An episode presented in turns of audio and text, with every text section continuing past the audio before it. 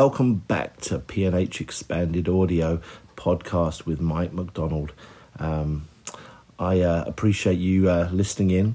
Uh, I've got about 15 minutes of uh, some extra thought off the back of the blog. Thanks for reading the blog if you've done so.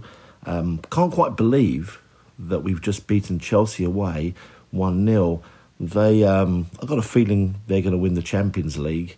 Don't know why, but I have that feeling. And not sure about the FA Cup, but either way, that's a team on the rise, and apparently we're a team going the other way. So football can be strange, I suppose. My uh, my overall conclusion, having watched the game, uh, I wanted to swing my head back to being the positive blogger that I get accused of. Um, so, uh, and I feel that way really. I just I felt very proud, almost sort of like a fatherly pride in watching Arsenal play today, even though we weren't very good. And like I said when I wrote, we often just uh, judge based on offensive play only sometimes, and uh, the others, um, the other part of the game seems like scraps, I suppose, even though it's uh, it's arguably more important to defend well. So I just think that that's just a, a fantastic memory for Arsenal moving forward. Again, I wish it would have happened earlier in the season. We could have fed off that a little better. But um, proof again that we can defend and win. We've done it quite a few times under Arteta. Maybe that's his biggest banner he can wave is the uh, defensive organisation, structure, the effort that they're willing to put in. Um, and you know, there are uh, along those same lines quite a few positives I wanted to give the manager credit for because I've been jumping on his back recently. I want to be fair. Uh, and so, you know, there was a stat that came out the other day that we have the least possession mistakes in the league.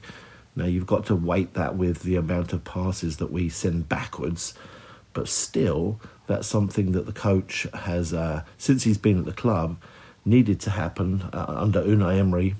Possession wasn't really there, even against the weaker teams in the league.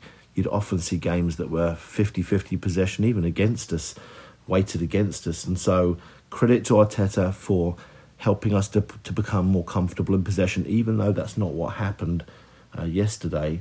Um, again, I feel that we are uh, I can trust us to be a hard-working team. Going back to the, the back end of the Wenger era, I couldn't trust that at all. I knew that uh, if we uh, were dribbled past, then not only the player dribbled past would give up somewhat, um, but the others chasing would give a token gesture. And I appreciate that about Arteta's Arsenal. I don't want to ignore that. Um, even though we feel that we're over structured, I think we are too. Uh, I think that there's a lot of organisation and good defensive organisation about our current group, so I want to credit him there. Um, I also want to credit that we probably have the best collection of youngsters in the Premier League playing regularly, with others um, possibly coming through as well.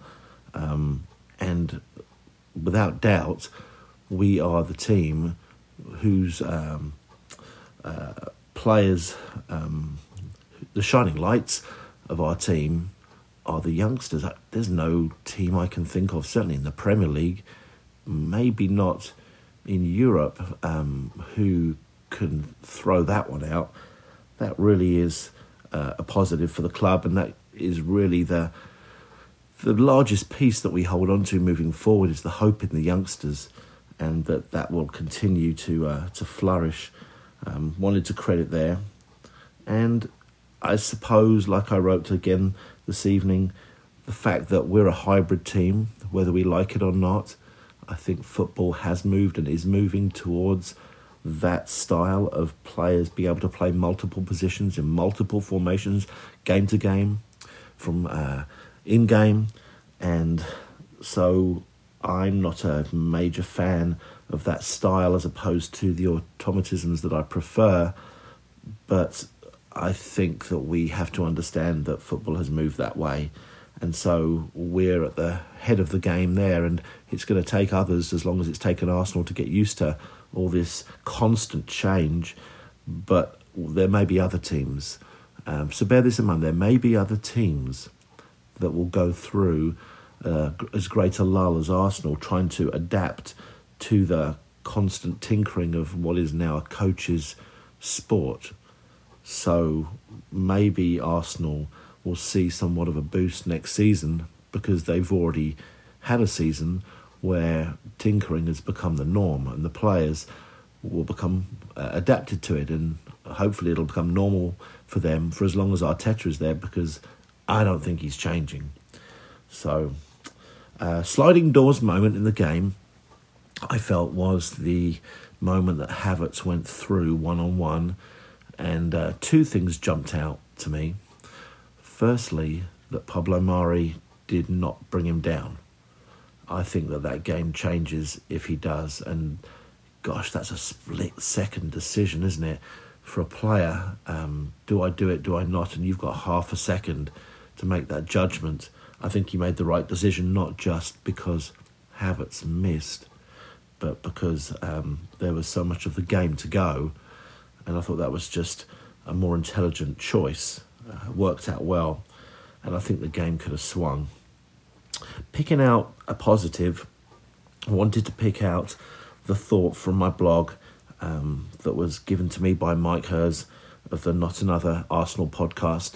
Again, I'm a big fan. You should really listen in. If you haven't given it a shot, you should do that. And I think you'd be surprised that, you know, podcast number 750 out there um, might actually be one of the better ones. Uh, Mike's thought that he gave me after the game was uh, that um, uh, Arteta uh, clearly hasn't lost the locker room, the changing room. Some of us were speculating, and I think you have to look to the extra 5 10% that a player will give you uh, if he is for you and on the other hand, will be unwilling to give you if he is not for you. And so those extra 10% are things like throwing their body in the way. Um, bigger than that, I would say, is what a player does when the ball goes past him. Either he's dribbled past or um, when the ball goes past him and he has to recover back into shape um, I find that these moments are the test as to whether you're playing for your coach, you're playing for your team, and you're giving the uh, the 100% cliche that we hear in, in football all the time. Uh, I feel much like Mike Hers has commented to me. Uh, I feel like that Chelsea game was uh, backs to the wall, and Arsenal's not necessarily attuned to playing that way, but were willing to give everything in a bit of a dead rubber, really. And I think you've also got to state that Mikel Arteta has probably uh, spoken hope to the players that they can make the Europa League, and that's not particularly attractive, I think, to some of the players in that locker room. So again, probably that speaks well for the coach that he's managed to convince them to put that kind of performance in in what has been a pretty bad season uh, with very very little to play for. So uh, I agree with with Mike. I think we need to back off at least on that thought and give the manager some credit that his players are playing for him. Um, so that makes me wonder what happened in the semi final. Um, perhaps that game was overcoached and confused the players and nervousness. There's a few ideas, but um, anyway. Uh, the needs. Uh, wanted to pick out um, what I've uh, maybe I've spoken to this already. I think that it's important that we recognise who our coach is. As long as he's going to coach Arsenal, um, I think that we have to accept that he is going to coach each game as an individual event. Um, again, not my preference to do it the way he does it. I think it's, of course, important to study video and adapt, but I feel like sometimes he uh, puts more weight in the uh, adaptation from game to game than he does in what his players are comfortable doing if he just were to press repeat. Um, but um, this is what he does.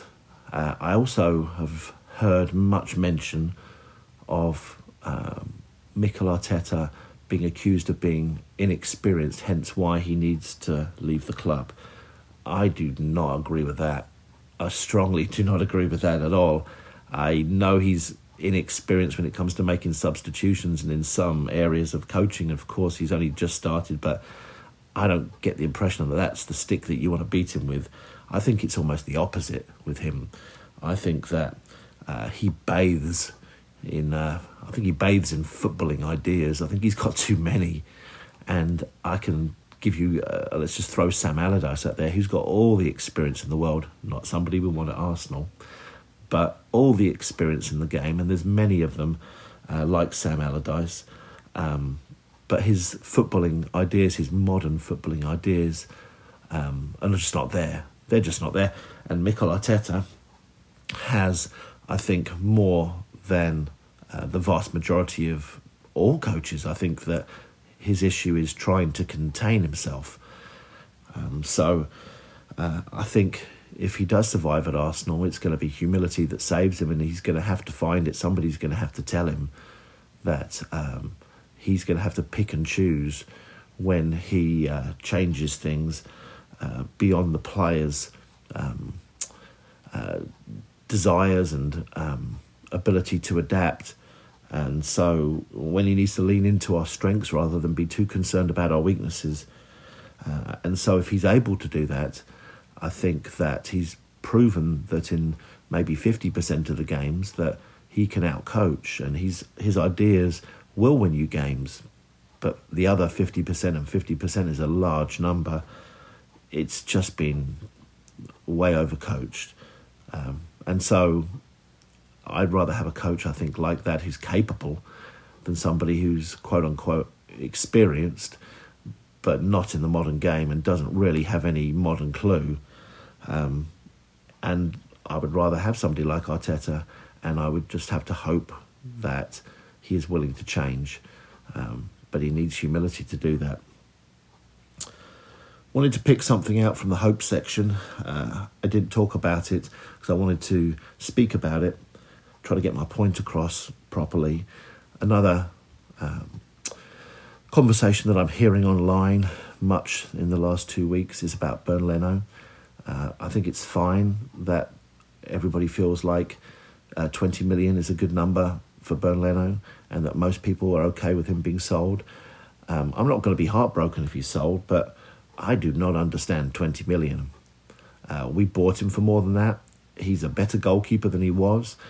Um, I personally think that he's the best shot stopper in the Premier League, and he has um, we were told Peter Cech was going to save us points. That never happened.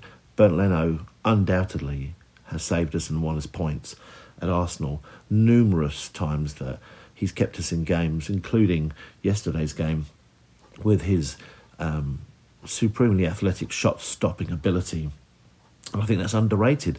And everybody wants to talk about playing out from the back and his ability with his feet. And I get it and somebody like Ederson is the comparison and a direct comparison for Mikel Arteta because he used to help coach him. Um, and Ederson's better with his feet, no doubt. We would love that, no doubt.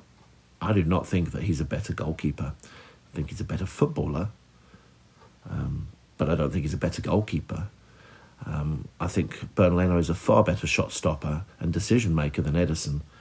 but um, we're getting carried away with the playing out from the back piece and forget that as much as we want that, that we need the goalkeeper to do what a goalkeeper is supposed to do, which is stop the ball going in the net. That's priority number one to me and always will be, no matter the trends in soccer. And I think you trade problems. I think if if we get rid of him, and I would not do that, uh, if we do get rid of him, then um, you might get a goalkeeper in like Onana at Ajax, who's better with his feet but maybe isn't quite as quick to come to ground, uh, isn't the shot stopper.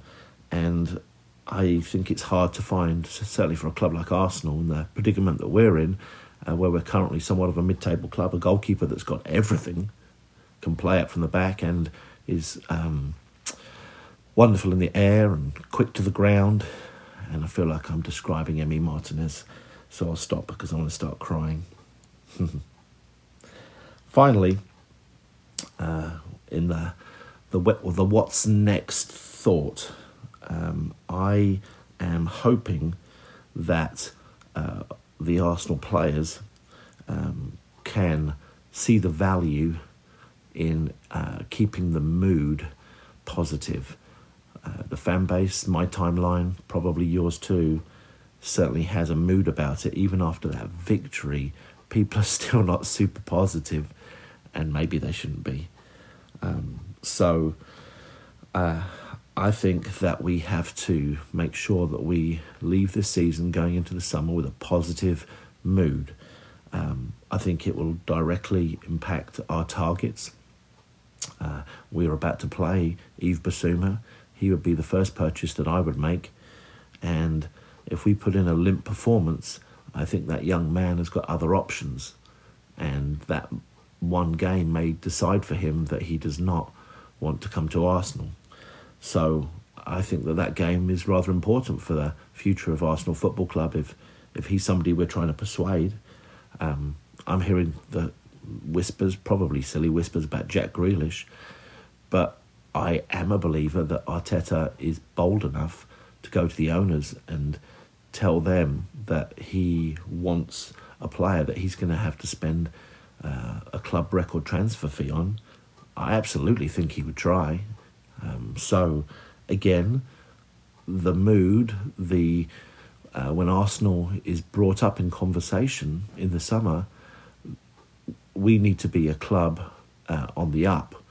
Um, and if we can't guarantee that because our season hasn't been particularly good, then we can at least try to not be a club that's on the down uh, and that has such negative vibe around it. So I think that uh, we need to keep this momentum up. And how beneficial would it be if we could get two bigger victories uh, moving on into the summer so we can get the players that the club really want to recruit? Hey, thanks for listening. I appreciate it. Cheers.